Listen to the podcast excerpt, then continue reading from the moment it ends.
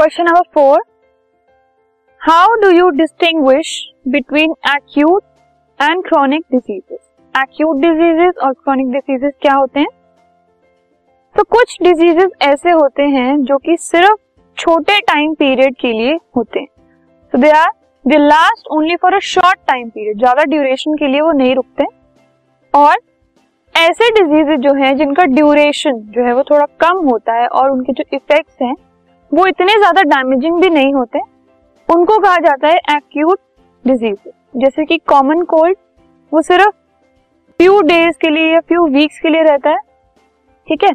तो common cold is an example of acute diseases थोड़े time के लिए उसका जो इफ़ेक्ट है, वो इतना ज़्यादा डैमेजिंग नहीं होता।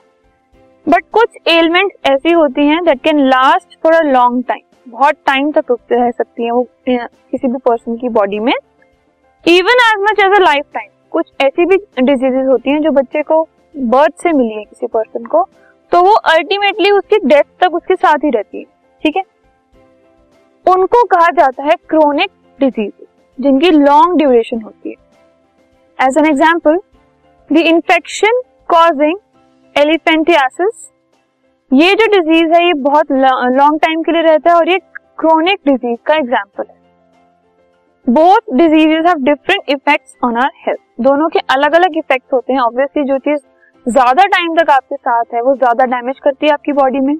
सो क्रोनिक डिजीजेज जो है, वो ज़्यादा डेंजरस होते हैं as compare to the acute disease